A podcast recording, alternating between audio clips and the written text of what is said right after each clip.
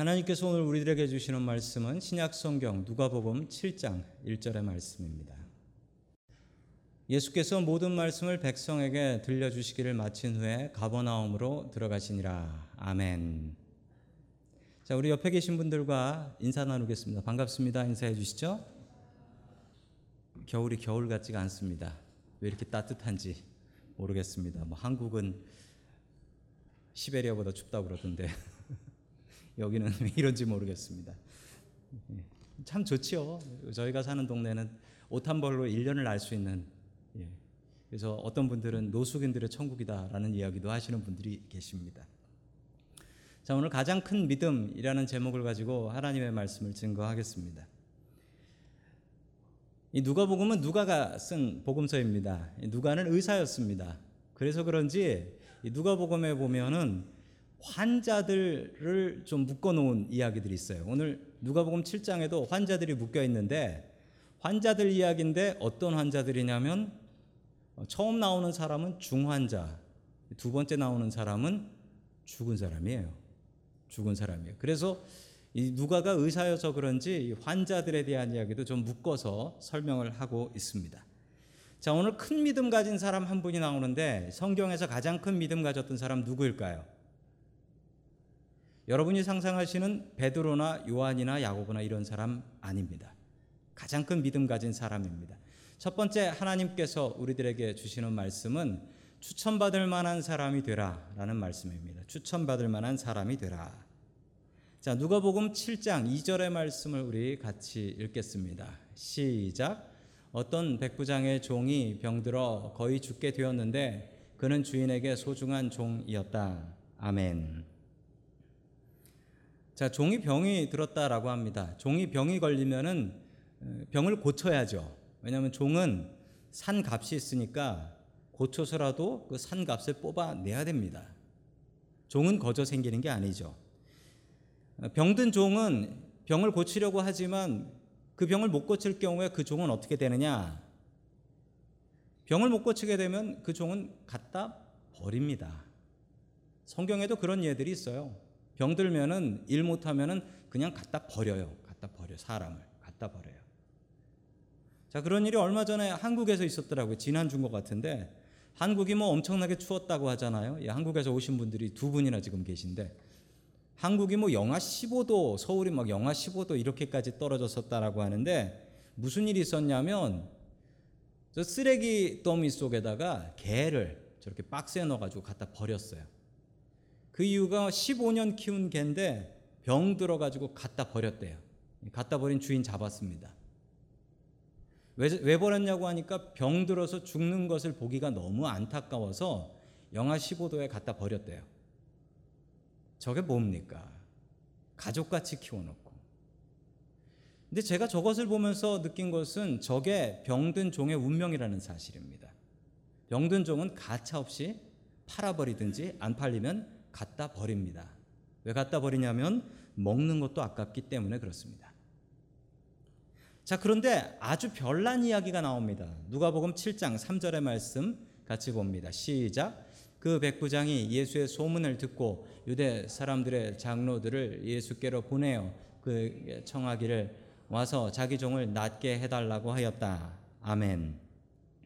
아주 별난 백부장입니다. 이 로마 군대의 백부장, 이 백부장이라고 하면 영어로는 센츄리언이라고 하는데 100명의 부하를 거느릴 수 있는 로마군 장교를 얘기합니다.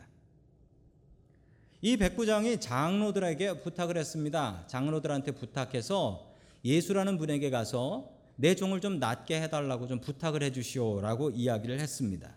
자, 여기서 우리가 두 가지 가정이 가능합니다. 왜 백부장은 직접 가서 얘기하지 않고 장로들을 시켰을까? 첫 번째 가정은 그냥 로마군 장교니까 유대인 장로들한테 가서 이거 해라, 저거 해라 하면 되는 거지. 그래서 자기가 가기 귀찮아서 이렇게 했을 가능성이 있습니다. 두 번째 가능성은 이 백부장이 아주 겸손해서 자기가 가서 이야기를 하면 저 예수님이란 분이 아니 당신은 이방인 아니야 라고 하면서 다른 유대인들처럼 자기의 부탁을 안 들어줄까봐 겁이 나서 이 두 가지 가능이 다 가능해요. 오늘 이 말씀을 보면 이 말씀에 대한 답은 여러분들이 성경 말씀을 읽으면서 찾아보시면 좋겠습니다. 자, 누가복음 7장 4절과 5절을 계속해서 보겠습니다. 시작. 그들이 예수께로 와서 간곡히 탄원하기를 그는 선생님에게서 은혜를 받을 만한 사람입니다. 그는 우리 민족을 사랑하는 사람이고 우리에게 회당을 지어 주었습니다 하였다. 아멘. 이 유대교회 장로들이 가서 예수님께 부탁을 하는데 이 사람을 뭐라고 얘기했습니까? 딱 한마디로 얘기하면 아까 나왔죠? 뭐라고 얘기했습니까? 은혜를 받을 만한 사람이다라고 했습니다. 근데 이게 좀 말이 안 돼요. 신학적으로는 말이 안 돼요. 왜 말이 안 되는 줄 아세요? 은혜는 받을 만하지 않는데 내리는 게 은혜예요. 은혜는 그런 거예요. 내가 받을 만하지 않는데 내리는 거예요. 그러나 이 장로들은 이 사람이 지금껏 했던 것을 생각하면 유대인인 예수님께서 이 사람을 위해서 이 정도는 해주셔야 됩니다. 라고 얘기를 했던 것입니다. 자, 얼마나 은혜를 받을 만한 사람이었냐면 이 사람이 뭘 해줬다고 합니까? 첫 번째로는 우리 민족을 사랑하고 이 사랑할 대상이 아니에요. 식민지 장교입니다. 로마군 장교가 유대인들을 사랑했다라는 것 자체가 웃긴 거예요. 이렇게 얘기할 수 있습니다. 일본군 장교가 조선 사람을 사랑했다. 이 얘기랑 똑같은 거예요. 자, 그래서 어떻게 했다고 합니까? 우리에게 무엇을 회당을 지어 주었다라고 하죠. 회당이 뭐냐면 지금도 유대인들이 모이는 곳이 회당입니다. 자, 샌프란시스코에서 제일 유명한 회당입니다. 유대인들 모이는 회당이에요. 지나가면서 저 캘리포니아 스트리트에 있는 겁니다. 지나가다 보신 분들 계실 겁니다. 자, 유대인들은 회당에서 모입니다. 유대인들에게 회당이 제일 중요합니다. AD 70년에 티투스 장군이라는 분이 로마 장 로마 장군인데 이분이 예루살렘을 무너뜨리기 전 마지막 날 바로 그 전날 유대인 장로들을 불러서 얘기했습니다. 내일 예루살렘에 다 불을 지르고 다 부셔버릴 거다. 딱 한 개의 건물만 남겨둘 테니 한 개의 건물 정해라. 그 정도 자비는 베풀어 주겠다라고 했습니다. 그때 유대인 장로들이 무엇을 얘기했을까요? 저 같았으면 예루살렘 성전이요라고 했을 것 같은데 그때 유대인 장로들은 회당입니다라고 했습니다. 왜냐하면 저 회당에서는 예배를 드리고요. 그리고 저기에서는 교육을 합니다. 아이들을 가르쳐요. 그러므로 저 회당이 있으면 유대인들이 하나님 믿으면서 아이들을 가르칠 수 있다라는 겁니다. 유대인들은 성전이 없습니다. 지금도 저 회당으로 2000년 동안 자기 민족과 자기 종교를 지켜 나아가고 있습니다. 그러니 유대인들에게 제일 중요한 건 저 회당이겠죠. 저 회당을 이 백부장은 지어줍니다. 로마군 장교로서 유대인들을 마구 부려먹을 수 있었습니다. 그 당시 많은 장교들은 마구 부려먹었습니다. 그래서 예수님께서 말씀하신 산상수훈에도 보면 너보고 오리를 가자고 하면 심리를 가져라. 겉옷을 달라고 하면 속옷까지 내줘라. 라고 얘기했던 것은 로마 군인들이 그런 식으로 징발, 드래프트라고 하죠. 징발을 한 거예요. 물건들을 빼앗아 간 겁니다. 그러나 이 백부장은 그러지 않았습니다. 그러니 유대인 장로들이 예수님께 가서 이렇게 추천을 하지요. 이 사람은 은혜 받을 만한 사람입니다. 우리는 추천받는 사람이 될 수 있어야겠습니다. 추천받는 건 참 어렵습니다. 한국에 추천서가 있는데 한국 추천서는 믿을 만한 추천서가 아니죠. 한국 추천서 무조건 잘 써줍니다. 그리고 한국에선 추천서를 어떻게 받냐면 가서 써주면 그거 내가 받아와요. 그거 내가 받아와서 다 읽어보고 봉투에 넣어가지고 보내기도 해요. 심지어는 내가 써가기도 합니다. 내가 써가기도 해요. 저도 어, 대학 교수님, 저희 대학교 교수님한테 추천서 써달라고 하니까 써와라고 하시더라고요. 그래서 써갔어요. 근데 미국에선 그렇게 하지 않죠. 미국에선 아무리 친하고 좋은 사이라고 할지라도 어, 교수님 추천서 써주세요라고 하면 내가 너는 아는데 좋은 추천서는 못 써주겠으니 딴 사람 찾아봐라라고 아주 잘라서 얘기합니다. 미국 사람들은 그렇게 얘기하죠. 추천받는 사람은 복된 사람입니다. 내가 언제 누구에게 추천받아야 할지 모릅니다. 이 백부장은 자기가 지배해야 되는 유대인들에게 추천받는 사람이었습니다. 우리들은 추천받는 사람인가요? 여러분 추천받는 사람이 복된 사람입니다. 언제 어디서나 다른 사람에게 추천받을 수 있는 그리스도인의 삶을 살아가는 저와 여러분들 될 수 있기를 주님의 이름으로 간절히 축원합니다. 아멘. 두 번째 마지막으로 하나님께서 우리들에게 주시는 말씀은 예수님의 능력을 믿으라라는 말씀입니다. 예수님의 능력을 믿으라. 자, 누가복음의 이야기는 읽, 으시다 보면은 내가 아는 백부장 얘기랑은 다른데 이런 생각 드시는 분들 계실 거예요. 왜 그런 얘기가 드시냐면 이 마태복음의 이야기 때문에 그렇습니다. 우리 마태복음 8장 5절의 말씀을 같이 보겠습니다. 시작. 예수께서 가브나움에 들어가시니 한 백부장이 다가와서 그에게 간청하여 아멘. 자, 마태복음에 나오는 백부장의 이야기는요. 뭐가 다릅니까? 백부장이 직접 예수님께 나왔다라고 나와요. 근데 여러분 누가복음에서 방금 읽으셨죠? 누구 시켰다고요? 장로들 시켰다고 나와요. 왜 이런 일이 벌어지는 걸까요? 성경이 왜 다르죠? 아, 그 백부장이 그 백부장이 아닌가 보다 생각하기에는 내용이 똑같아요. 그 외에는. 이 복음서마다 조금 다른 다른 지필한 기록한 흔적들이 있는데 그 이유는 보는 사람과 강조하는 것에 따라서 다른 것입니다. 이 마태복음은 이 이야기가 너무 길어서 이 이야기를 간단하게 설명하기 위해서 이렇게 한 거예요. 간단하게 설명하기 위해서 그냥 한 줄로 한 백부장이 직접 나왔다라고 얘기했습니다. 그러나 누가복음은 이 이야기가 엄청나게 중요하다고 생각했습니다. 왜 그럴까요? 누가가 의사니까 환자에 대한 이야기, 죽을 뻔한 환자에 대한 이야기 너무나 중요해요. 또 하나 이 누가에게 정말 중요한 것은 이 누가복음은 이방인들을 위한 복음입니다. 백부장이 어떤 사람입니까? 이방인 아닙니까? 이방인이 믿음으로 칭찬받은 이야기니 이 이야기는 잘 꼼꼼히 기록해야 됩니다. 그래서 누가는 저 한 줄로 한 백부장이 다가와서 그 사이에 있었던 얘기들을 다 하는 거예요. 장로들을 보냈는데 그 장로들이 예수님을 모시고 왔고 모시는 도중에 친구들을 보내서 친구들이 또 오시지 마십시오라고 했다. 이 이야기를 누가는 다 기록을 한 겁니다. 이 성경이 틀린 게 아니라 이야기하는 사람에 따라서 그 견해가 달랐던 거예요. 똑같은 이야기입니다. 그런데 역시 지금 계속해서 보더라도 아직도 처음에 그 질문에 대한 답이 나오지 않습니다.